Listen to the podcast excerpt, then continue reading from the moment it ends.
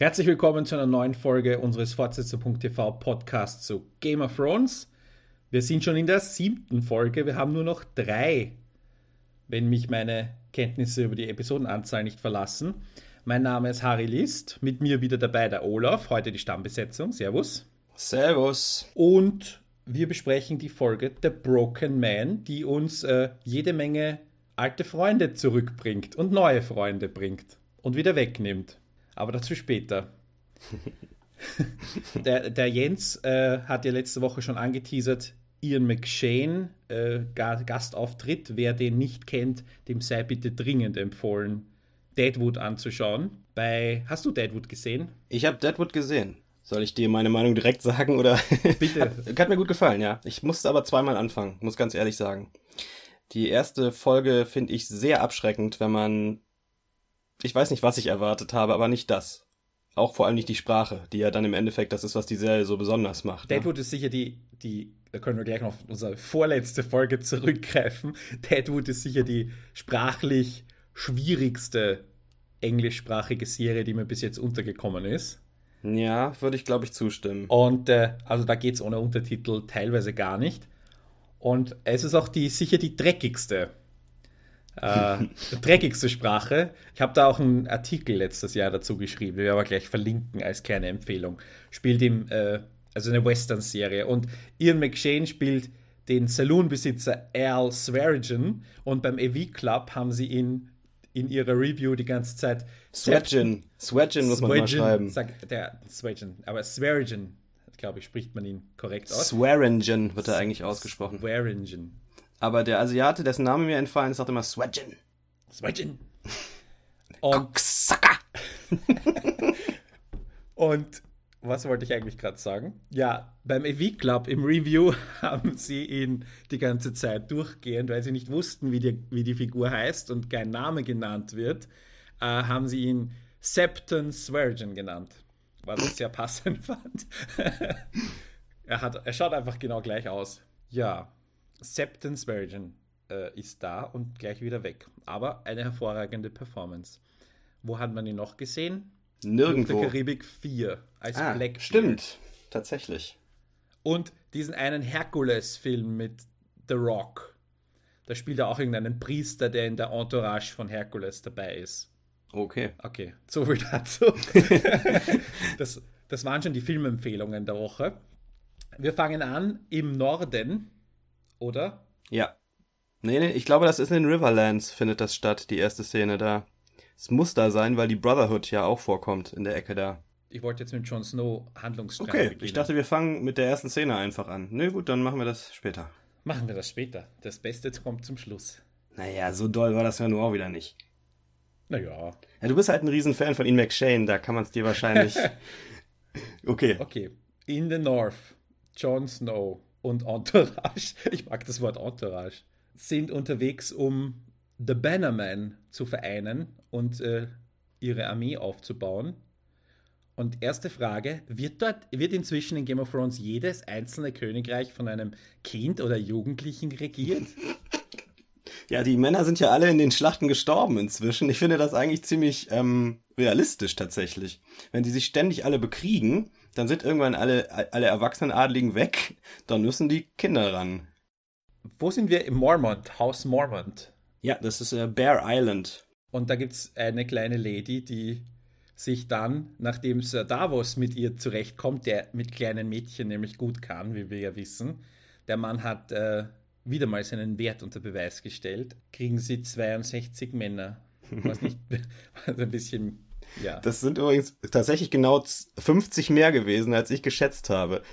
Als er fragte, dachte ich für eine Sekunde, sie sagt jetzt 12. Aber immerhin waren es doch noch 50 mehr. Aber jeder ist davon 10 wert, also bitte. Ja, aber die Szene war doch schön, oder? Die Kleine da, die war doch großartig. Das gilt übrigens auch für jede Armee. Die halten sich alle für, wir sind so viel wert wie 10. Egal, ob es die Unsullied oder die Ironborn oder... Ja, das ist in Westeros und auch in Essos ist man stolz, offensichtlich. Auf die eigene Herkunft. Aber die Schlachten gewinnen dann die Lannisters, die sowas nicht machen. Solche dummen Überheblichkeiten nicht einreißen lassen, sondern mit echten Nummern argumentieren und kämpfen. Sollte man auch als kleine Lebensbotschaft mitnehmen. Zahlen, nicht Gefühle sind wichtig.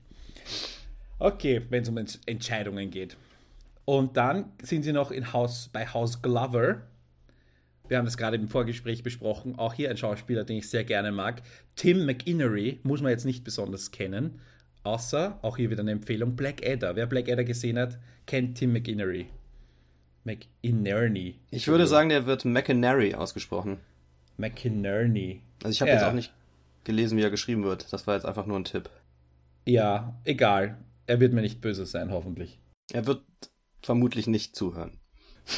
Aber liebe Grüße, falls ja, selbstverständlich. Er kann gerne mal als Gast vorbeikommen. Im Theater grüßt man sich immer. Blackadder Podcast, sehr gerne. Und sonst haben wir noch irgendwas. Es endet damit, dass Sansa sich im Bewusstsein, dass 62 Leute nicht 620 sind, einen Raben schickt, vermutlich an Littlefinger. Ne?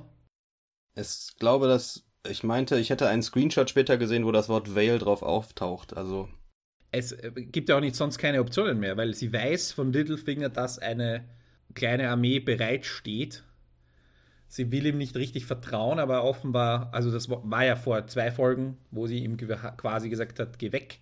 Mhm. Aber jetzt braucht sie ihn. Und er schuldet ihr ja auch eigentlich was. Von daher, da könnten schon einige Truppenstärken zusammenkommen. Finde ich aber doch wieder interessant, auch die Szene, diese Verwandlung von Sansa oder diese Weiterentwicklung in der Sansa-Figur, dass sie jetzt wirklich so plötzlich durchsetzen möchte und Dinge in die Hand nimmt und eigentlich so eine Art Führungspersönlichkeit wird. Finde ich sehr spannend. War ja auch Zeit. Ja, ansonsten, wir haben sie ja hier mit einer so einer klassischen Wir bereiten jetzt Dinge vor, Episode zu tun. Also es passiert ja jetzt gar nicht so viel, aber es bereitet viel vor, was hoffentlich demnächst passieren wird. Und wenn ich sage, es sind nur noch 3 Folgen, ne? Wir haben ja irgendwie das Muster der letzten Staffeln war ja, dass meistens in der 8. Folge sehr viel passiert und in der 9. dann wieder ein bisschen vom Tempo runter und damit in der 10. wieder was passiert. Wenn ich mich jetzt nicht komplett irre. In den ersten paar Staffeln ist die 9. Folge eigentlich immer die, wo dramatische Sachen passieren. Red Wedding ist eine 9. Folge, Blackwater Bay ist eine 9. Folge. Okay, dann sowas. Ist es die 9, nicht die... Okay. Und Hard Home war, glaube ich, auch die 9. Ja, genau. Okay, dann, sorry. Stimmt. Habe ich mir die falschen Zahlen. Schau, jetzt belügen mich die Zahlen. King's Landing. Was passiert dort? Viel zu kurz, Jonathan Pryce. Viel zu kurz. Auf der anderen Seite immer wieder diesen Mann in demselben Katakombenraum herumstehen zu sehen. Naja. Naja, was soll er auf der Straße herumgehen? Gibt doch noch mehr Räume bestimmt in dieser riesigen Sept. Warum muss es immer nur diese komische Kellerkammer da sein? Ich weiß nicht, wie diese religiösen Räume so heißen, sonst würde ich jetzt den richtigen Begriff benutzen. Aber wir werden der Ausgleich weniger Jonathan Pryce, mehr Diana Rigg. Ja. Die ja wunderbar die gekränkte Großmutter, die ja sie ja schon letzte Woche war, wo sie quasi gesagt hat, it's lost oder we lost. Mhm. Und heute sagt sie Cersei ins Gesicht, du bist eigentlich schuld an allem, was unterm Strich richtig ist. Und es ist sehr großartig. Und auch hier gab es irgendwie einen Kommentar, habe ich gelesen, jemand wünscht sich eine ganze Folge, wo Diana Rigg nur Lena Headey anschnauzt.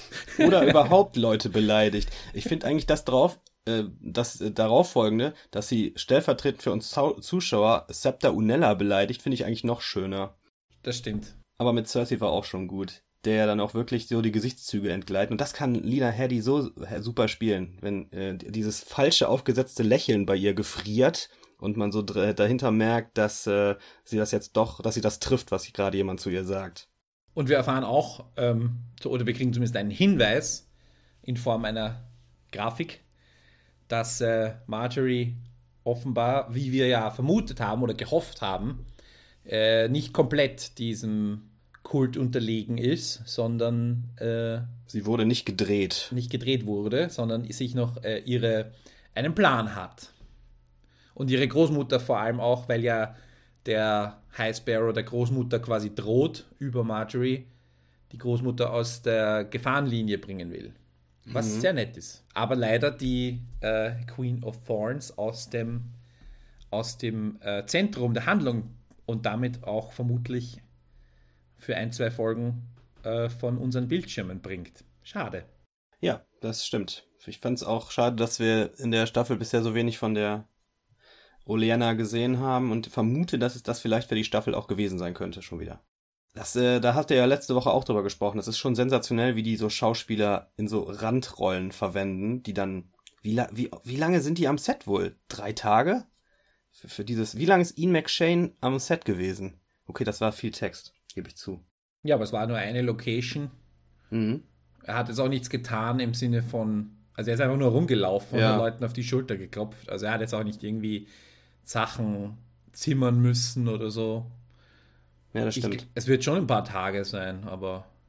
Na, es ist jedenfalls bemerkenswert, dass sie sich das leisten können, dass namhafte Schauspieler dann in kleinen Nebenrollen sehr sporadisch eingesetzt werden. Und nicht nur eingesetzt, man muss sich vorstellen, die werden eingeflogen, weil ich meine, King's Landing ist immer noch in Dubrovnik oder wo auch immer sie das da, was auch immer. Also ich meine, das sind ja auch mehrere Städte, das heißt, die eine Stadt ist ja verteilt auf mehr. Also das ist ja schon beeindruckend. Naja, gut. Es geht weiter in Volantis. Die Stadt mit der Brücke. Wo die... Was, Brücke? Die kam aber nicht vor. Doch, oder? Die ganze Stadt ist doch auf der Brücke erbaut. Oder da, wo die sich aufhalten. Das kann man in diesem Establishing-Shot sehen. Da ist ein riesiger Fluss und die ganzen Häuser stehen oben auf der Brücke drauf. Und da befinden sich auch dann Yara und Theon. Ah, das ist mir entgangen. Okay. Die haben wir auch schon mal gesehen, die Brücke, in der... Ich glaube, in der letzten Staffel. Da sind ja Tyrion und Varys. Ich kann mich daran erinnern, an die Stadt und wie sie gestaltet ist, aber ich konnte mich tatsächlich nicht daran erinnern, wie die Stadt jetzt genau gebaut ist. Okay. Dort passiert eigentlich nichts, außer dass wir jetzt Gewissheit darüber kriegen, dass sie den Plan ihres Onkels ja eigentlich ihm zuvorkommen wollen, nämlich sich mit Daenerys verbünden, das ist das richtige Wort, wollen, eigentlich wollen sie ja nur die Iron Islands zurückhaben, also sie haben jetzt nicht irgendwie, Yara zumindest hat, glaube ich, nicht jetzt größere Ambitionen auf den Thron, auf den eisernen Thron. Auf den einen Thron oder zumindest auf einen größeren Herrschaftsbereich. Ja. Theon ist ja überhaupt sehr antriebslos, was ja auch Thema ist. Deswegen wollte ich gerade auch mental schon widersprechen, als du meintest, da passiert eigentlich nichts. Ich finde das schon sehr entscheidend, dass sie Theon quasi auffordert, find dein Selbstbewusstsein wieder, find deine alte Seele wieder, ich brauch dich und wenn du es nicht kannst, sagst jetzt sofort, dann lassen wir es. Dann kannst du dich auch gleich umbringen gehen. Und das scheint ihn ja doch dann so erreicht zu haben, dass er eine Entscheidung trifft und ob das dann ehrlich war, da bin ich mal gespannt, ob er wirklich durchsetzungsfähig sein kann oder ob er total gebrochen ist, was ja auch nur einer von vielen gebrochenen Männern ist. Die Folge heißt ja The Broken Man und Theon ist einer davon. Man mit E? Nee, mit A, The Broken Man mit A, aber es trifft auf, finde ich, die meisten Männer in der Staffel zu, in der Folge zu. Ich weiß nicht genau, ich hatte seine Story halte ich für irgendwie erledigt, weil ich meine, dass da jetzt 2 Geschwister nebeneinander irgendwie gleichwertig was machen, ja, ohne dass man sie wieder trennt und ihnen 2 unterschiedliche Aufgaben gibt, finde ich ein bisschen merkwürdig, beziehungsweise sinnlos eigentlich. Das heißt, Yara finde ich jetzt im Moment die interessantere, weil sie die stärkere ist und Theon hatte sehr viel zu tun bisher und ist schon einen langen Weg gegangen. Also ich brauche ihn jetzt im Moment nicht, aber ich bin gerne bereit zu sehen, was nächste Woche mit ihm gemacht wird oder was ihm widerfährt oder was er machen muss. Aber ich muss ehrlich sagen, er ist nicht mein Lieblingscharakter oder mein Lieblingsschauspieler, Alfie Allen oder so. Also ich könnte auf ihn auch verzichten, muss ich jetzt gemeinerweise sagen. Ich habe sowas Ähnliches habe ich irgendwie letzte Staffel noch gedacht, aber momentan tut er mir immer so leid, dass ich doch eigentlich wissen möchte, wie es mit dessen Charakterentwicklung weitergeht. Und ob es ein Happy End für ihn gibt? Wünschst du ihm ein Happy End? Wie soll denn ein Happy End für den aussehen? Der hat kein Geschlechtsteil mehr, weiß der Geier, was ihm Ramsay sonst noch so abgeschnitten hat. Und ist fertig mit der Welt. Wie soll das ein Happy End denn aussehen? Ein bequemer Königsthron in einem Eckerl von Westeros. Das glaube ich nicht. Ich glaube nicht, dass Theon jemals auf irgendeinem Thron sitzt. Vielleicht nimmt er irgendwie, vielleicht geht er auch, um wieder vorzugreifen auf die Szene, auf die wir am Schluss besprechen möchten, vielleicht geht er auch zu so einer Gruppe und fängt an, Zimmermann zu werden. Oder ja, so eine alternative Lebensform zu suchen. Eine spannende, sehr, sehr spannende, auch im AV Club Review war das, These, Wunsch oder einfach nur völlig aus dem Nichts kommende Idee war, eine Liebesheirat oder zumindest politische Heirat zwischen Yara und Daenerys, was natürlich mal was Neues wäre. Wer kommt auf solche Ideen? Ich weiß nicht, ich wollte es erwähnen, weil ich es irgendwie einfach völlig interessant fand, wie also das daherkam. Normalerweise kommentiere ich ja gerne so Fantheorien, aber da fällt mir wirklich nichts zu ein. Das finde ich so absurd, ja. Gut, wir bleiben in Essos. Ist Volantis in Essos? Ich habe gerade die Karte nicht im Kopf. Ja, gell? Ja, sie sind schon in Braavos. Unsere Arya ist ein bisschen zu fröhlich am Anfang der Szene. Und man merkt, das wird gleich bestraft werden. Das fand ich auch. Das siehst man wirklich so auf 100 Kilometer Entfernung kommen, was da passiert in der Szene. Ich meine, wir wussten oder wir konnten uns darauf vorbereiten, weil es ja... die Attacke auf sie in Auftrag gegeben wurde. Ja, klar. Aber dieses, Abo hat sie das ganze Geld her? Fragezeichen. Gute Frage. Vor allem so viel Geld, also wir reden hier ja von richtig viel Geld, nicht. Hat sie die letzten Tage irgendwie stehlen verbracht? Also erbettelt wird sie sich das ja wohl nicht haben, vorher. Und dann ist sie einfach nur doof, oder? Ich meine, diese... irgendeine Frau oder überhaupt irgendeine Person so nah an sich heranlassen, im vollen Bewusstsein, dass was die Faceless Men können, ist doch einfach nur, selbst als freundliche Reaktion der freundlichen Person, die sie im Grunde ist, die sich umdreht, wenn eine alte Frau auf dich zukommt und dich um Hilfe bittet. Aber trotzdem ist es doch, also warum hat sie nicht diesen Überlebensinstinkt sich in einem Minimum bewahrt, dass sie sich einfach von Leuten fernhält. Auch durch eine große Menschenmenge durchgehen, was sie ja tut, halte ich für einen absoluten Fehler. Halte ich auch, habe ich auch alles ganz genau so gesehen. Und dann habe ich irgendwo die Theorie gelesen, dass das gar nicht Arya ist, sondern eine andere Art von Faceless Man oder so. Und jemand meinte auch, zu dem Teil wird das Musikthema von Jaqen H'ghar benutzt. Und nicht Arias übliches Musikthema. Auf sowas achte ich aber nicht, deswegen. Weiß ich nicht. Klingt sehr abwegig erstmal, die Theorie, würde aber passen, weil ich finde, Arya verhält sich auch so merkwürdig. Passt nicht zu der Arya von der letzten Woche. So, dieses Überfröhliche, was du da meintest, und das passt doch alles nicht. Dieses Schlendern durch eine Menschenmenge. Und wo hat sie denn bitte ihr Schwertchen gelassen? Ja, genau. Das ist alles sehr seltsam. Nein, weil die letzte Szene in der letzten Folge war doch, wo sie sich schlafen legt. Ja, genau. Sie sitzt da in der Ecke im Dunkeln mit der Kerze und mit ihrem Schwertchen mit Needle im Anschlag quasi und bläst die Kerze aus. Da habe ich eigentlich gedacht, die wartet jetzt tatsächlich da so lange, bis The Wave auftaucht. Aber war das ihre Kammer bei den Faceless Men oder war das einfach eine Kammer irgendwo? Nein, das war ein Versteck irgendwo, würde ich sagen. Okay, weil das wäre natürlich interessant zu wissen. Keine Ahnung. Das müssen wir nächste Woche gucken. Generell glaube ich nicht, dass jemand, den man so oft in den Bauch sticht, überlebt. So oder so. Das wollte ich auch sagen. Oder überhaupt noch in der Lage ist, sich von der Brücke zu werfen. Aber wir sind ja hier bei Game of Thrones und wie wir ja später sehen werden, wer nicht onscreen stirbt, ist auch nicht tot. Richtig. Und selbst wenn er onscreen stirbt, dann bleibt er nicht tot. So, und jetzt gehen wir in die Riverlands, aber wir gehen noch nicht zu Ian McShane, sondern wir gehen noch zu, wie heißt das, Castle? Das River Run. Genau. Wo der Blackfish immer noch mit seinen Mannen die Burg hält und belagert wird. Wir sehen wieder, den haben wir diese Staffel nämlich noch gar nicht gesehen. Ich kann mich zumindest nicht daran erinnern. Nein, ist der erste Auftritt gewesen, hast vollkommen recht. Sir Bronn. Richtig. Und natürlich den haben wir auch vermisst. Er hat auch direkt wieder ein paar schöne Sprüche, den haben wir in der Tat vermisst. Ja, was hat er gemacht in der Zwischenzeit? Ja, das haben wir doch schon spekuliert vor irgendwie 4 Folgen oder so. Der ist da wieder zurück zu seinem Landschlosssitz gegangen, zu der Frau, zu der er eigentlich nicht will. Er wollte ja eine bessere Frau und ein besseres Schloss. Aber ich glaube, in der Zwischenzeit ist er halt wieder zu der weniger guten Frau in dem weniger guten Schloss zurückgegangen. Merkwürdig. Der ist halt so einer, den kriegt man nicht weg vom... Der ist innen drin ein Kämpfer, den zu irgendwie domestizieren funktioniert ja gar nicht. Also wahrscheinlich nicht. Das redet er sich selber nur ein, dass er Frau und Schloss will. Ja, und jetzt haben wir den Blackfish wieder gesehen, an den ich mich optisch überhaupt nicht mehr erinnern konnte. Ich auch nicht. Jens hat es ja aber letzte Woche ja nochmal sehr schön erklärt, wer das war. Ich habe eigentlich gedacht, dass Lord Edmure der Blackfish ist, bis letzte Woche.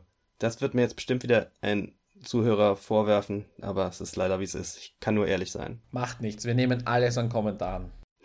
Das stimmt. Der wird, also diese, was sind das, die Frey-Söhne, die grauslichen? Ja, Lothar und, wie hieß der zweite? Walder, genau, die heißen ja alle Walder. Bis auf Lothar, der heißt offensichtlich nicht Walder. Ja, die machen auch beide einen sehr intellektuellen Eindruck.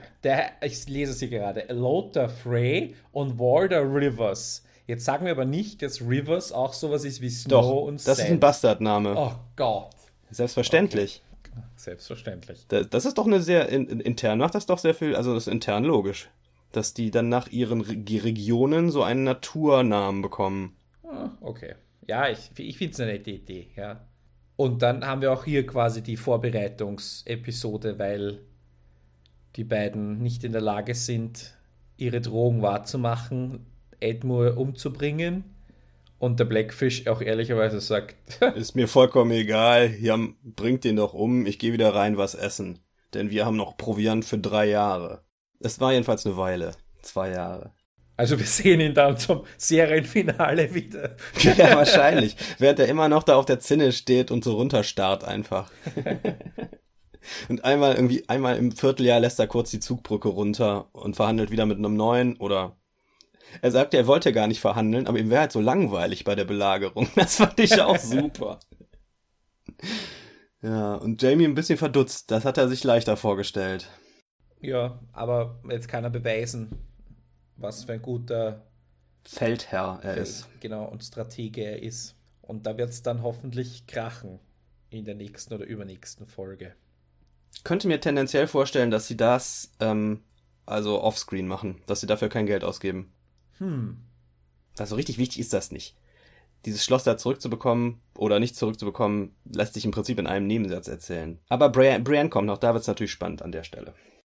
Aber warum ist denn Jamie, also ich fände es jetzt aus Autorensicht, egal ob Buch oder Serie, jetzt nicht so klug. Und ich meine, man kann ja jetzt viel darüber streiten, wer sind eigentlich die Hauptcharaktere oder wer sind die wichtigsten Charaktere. Aber ich fände es objektiv sehr stark begründbar, wenn man sagt, Jamie ist einer von den zentralen Charakteren. Also den hier irgendwie so aufs Abstellgleis zu schieben und in eine eigentlich nicht wichtige Schlacht schlagen zu lassen. Und noch dazu diesen Aufbau, weil dann hätte es gereicht, wenn man letzte Woche hat man gesagt, geh hin und erobere das zurück und nächste Woche sagt man, er hat es zurückerobert. Also ich meine, wenn es nur darum geht, dass das passiert.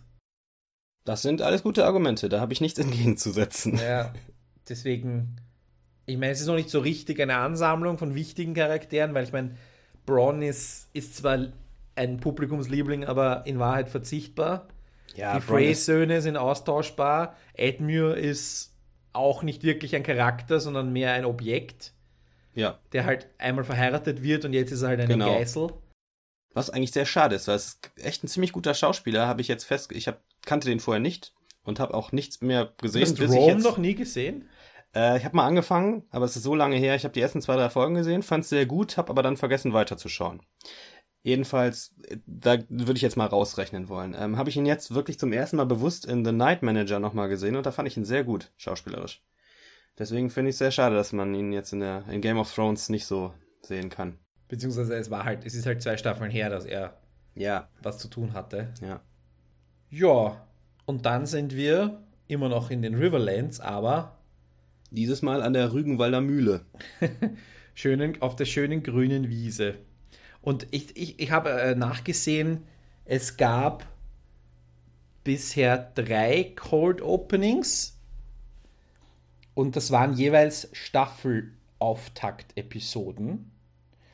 Also dieses Cold Opening so mittendrin ist doch irgendwie neu, aber es funktioniert. Dass wir direkt in die Folge einsteigen und dann sehen wir dun, dun, dun, The Hound is back. Und dann kommen erst die Credits. Ich glaube, das haben sie gemacht, damit die Leute nicht in den Credits lesen, dass Rory McCann wieder mitspielt. Naja, das hat auch der Brian Cogman genauso gesagt. Lese ich hier gerade. Aber haben sie das mit Kit Harington auch so gemacht? Am Anfang jetzt der Staffel? Gab es da auch ein Cold Open? Nein. Was hier steht ist, die erste, die dritte und die vierte Staffel haben jeweils so begonnen, mit einem Cold Open. Aber sonst keine Episode. Mhm, okay. Naja, gut, bei Kit Harington war es vielleicht auch eine andere Situation, weil sich da die Zuschauer doch gedacht haben, selbst wenn er tot ist, dann wird er jetzt noch beerdigt und dann kommt der Schauspieler nochmal für eine Folge wieder oder so. Stimmt. Außerdem, ich glaube, da war auch das Geheimnis gar nicht mehr so groß. Weil der Hound war ja auch schon groß, viel Spekulation, dass der wiederkommt, aber es hat sich, glaube ich, nicht so weit verbreitet, weil man hat er war ja auch logisch abgeschlossen. Bei Jon Snow hatte man ja nie das Gefühl, dass da nicht noch was kommt. Außerdem hatten wir ja die ganze Zeit diese Situationen wir hatten Melisandre dort, wir hatten die White Walkers-Situation, dass wir wussten, da können Leute wieder zurückkommen. Also und wir wussten, dass zumindest in der Familie das Wargen möglich ist und so weiter. Also es gab ja eine Vielzahl an Möglichkeiten bei von Rory McCann gespielten The Hound war das ja nicht so. Der war ja eigentlich tot. Und auch gut tot und gut wie hat er überlebt? Einfach so, weil er ein zarer Hund ist. Ja, genau. Hier Ian McShanes Rolle, Brother Ray oder nur Ray, verhandelbar, sagt ja dann auch so für den Zuschauer quasi, ja, als ich dich damals gefunden habe, da dachte ich, du wärst tot, aber dann hast du gehustet und dann erzählt ja Rory McCann, dass er da 3 Tage schon gelegen hatte oder so. Also er ist wirklich zäh, aber das haben wir auch nie bezweifelt, glaube ich. Jetzt kann er dann doch diese alte Fan-Theorie erfüllen, dass er irgendwann gegen seinen Bruder, gegen den Baumstamm in irgendeiner Art von Duell antritt. Vielleicht in einem Trial by Combat oder so. Mal schauen.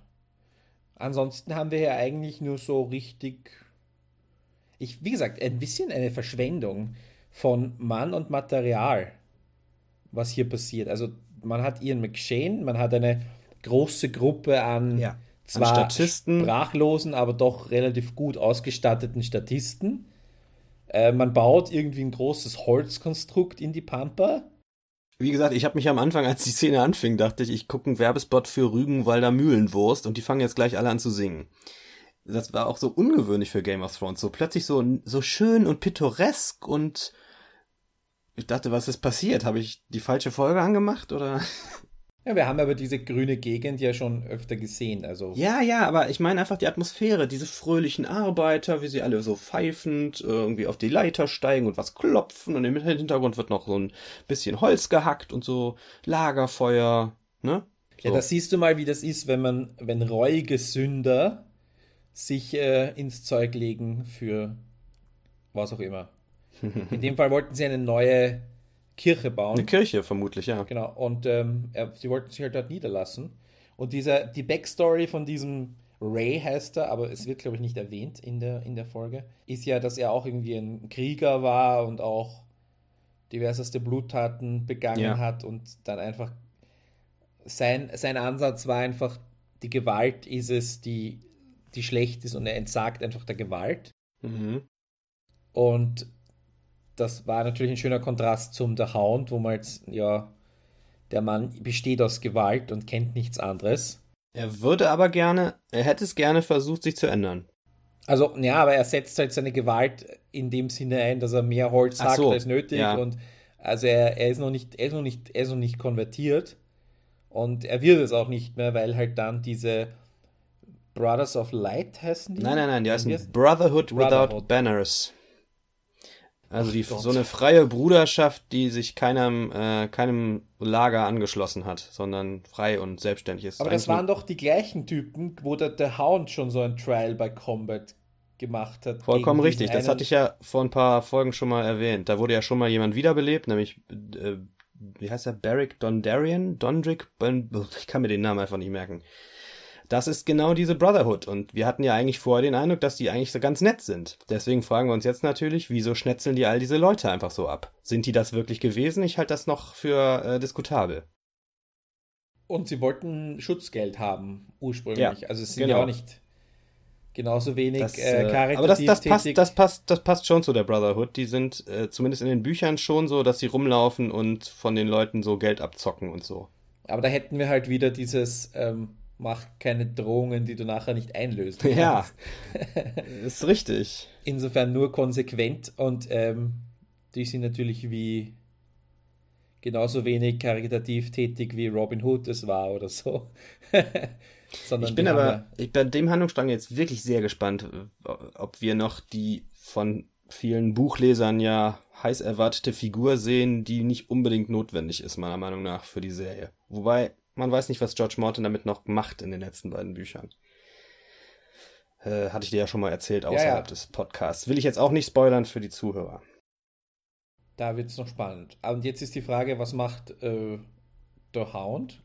Ja, der geht jetzt mit seinem Beil und schlachtet die Brotherhood nach King's Landing und schlachtet die alle ab. Oder zuerst die Brotherhood, dann King's Landing. Ja.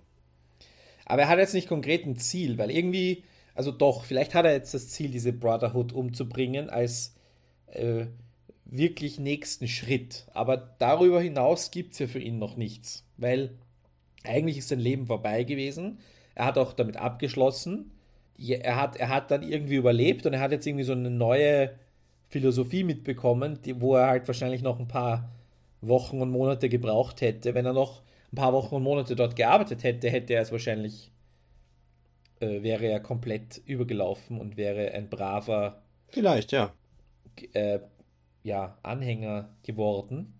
Irgendwie wäre es ihm auch zu wünschen. Willst du ihm auch ein Happy End? Ich würde es mir wünschen. Der hat schließlich Arya gerettet und sowas. Also bei mir hat er sehr viel Credit. Um sie zu verkaufen.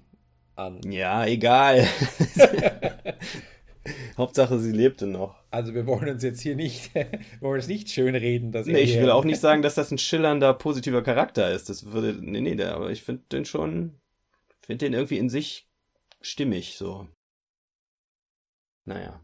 Außerdem, ich finde Rory McCann super, das kann gerne noch eine Weile so weitergehen. Ich finde ihn auch gut. Mir ist noch eine Rolle von Ian McShane eingefallen, wo er eine kurze Gastrolle in The West Wing als russischer Botschafter oder als russischer Verhandler. Daran kann ich mich tatsächlich erinnern. Das war auch sehr gut gemacht. Entschuldigung für den Einwurf. Ich gern später. Aber wie gesagt, der Mann ist gut. Schaut euch Deadwood an. Für wen willst du eigentlich noch ein Happy End aller haben von diesen Figuren? Oh, das ist ja eine spannende Frage. Ich hätte gern ein Happy End für Arya, definitiv. Okay. Wie schaut das aus? Verheiratet? Weiß ich nicht. Glaub nicht. Ich weiß nicht, das ist schwierig, die Frage, wie so ein Happy End in der Serie aussieht, wo sich jede Woche alles ändern kann. Also eigentlich schon alle Starks. Für die möchte ich ein Happy End, inklusive den vermutlich nicht Stark, Jon Snow. Mhm.